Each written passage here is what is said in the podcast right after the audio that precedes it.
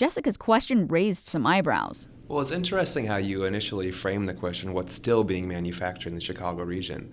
Manufacturing has never left the Chicago region. That's Garrett Ballard Rosa, a policy analyst at the Chicago Metropolitan Agency for Planning.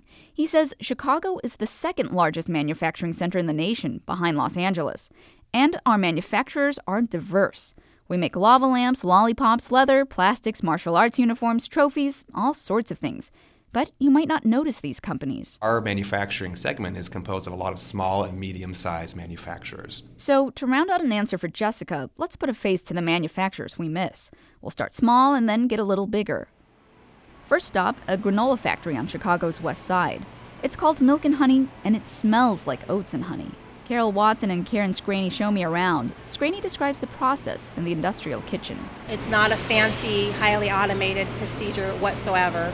We do it just like you would at home in standard size sheet pans. We mix all the ingredients by hand, bake them in hand, stir the granola by hand.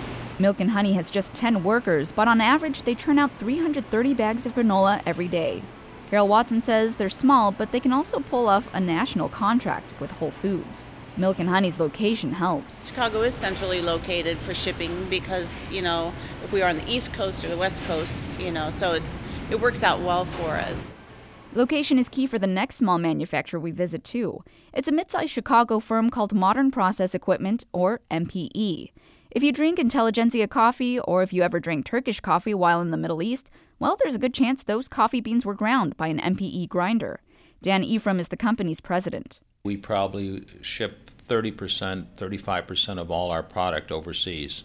We're the largest coffee grinder manufacturer in the world.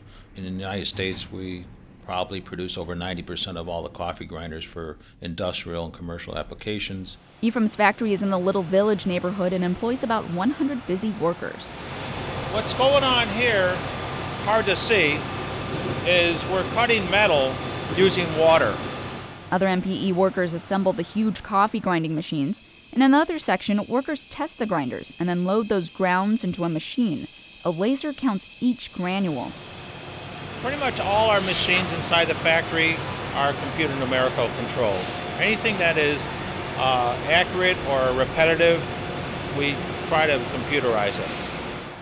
Ephraim and his brother bought the company 30 years ago. Back then, it reconditioned grinders. The brothers innovated. This kind of innovation is something experts at CMAP talk to me about. It's a point that addresses Jessica's question, and an impression that a lot of us have. Chicago doesn't manufacture much anymore.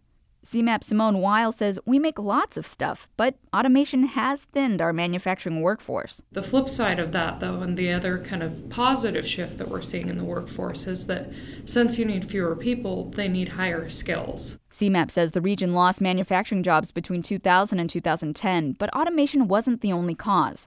Weil says we send manufacturing jobs overseas, and some employers turn full time employees into part timers. But she says we've recovered a bit by adding 20,000 manufacturing jobs over the past few years.